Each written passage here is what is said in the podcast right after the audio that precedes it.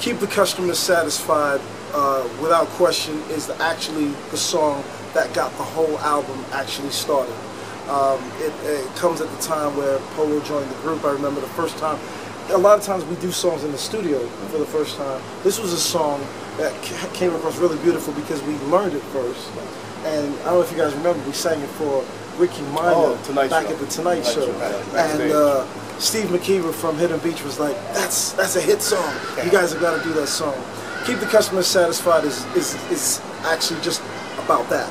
We like to keep the customer. It's all about uh, it's all about our fans. It's all about anybody that's in front of us. We want to keep you satisfied, and um, I think the, the lyrics kind of speak for themselves. And it is the beginning of us in the bridge of that song, really going to that operatic type stuff, which we started from the Vocal Play album with If You Love Me.